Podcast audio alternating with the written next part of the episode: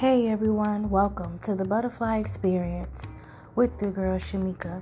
I am here to inspire you to love yourself anyway, encourage you to transform your mindset, and motivate you with my words to live your best life on purpose.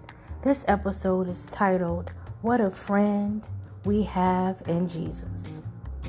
When I think of Jesus being a friend to us in these ways, it changes everything. It's easy to think of Jesus as powerful, mighty, and holy. And we are friends. We can go to Him with anything and everything. We can trust He'll be there to love, encourage, and support us. When I consider what friendship really means, I think it comes down to this one thing true friends are for us no matter what.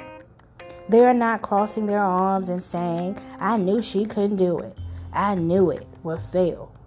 They are not passing the gossip along.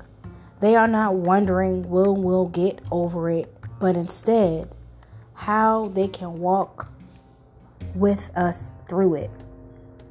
I wanted um, to share the scripture from John 15 15. I do not call you servants anymore because a servant doesn't know what his master is doing. I have called you friends because I have made known to you everything I have heard from my Father. Let's take a moment and pray. God, thank you for not keeping us at a distance, but instead wanting to be part of our lives in an intimate, personal way. Please help us to be loyal, faithful friends to you too. Amen.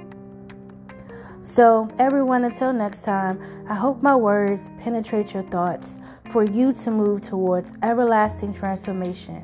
And I want to encourage peace, love, and great minds. Don't forget to smile. Bye.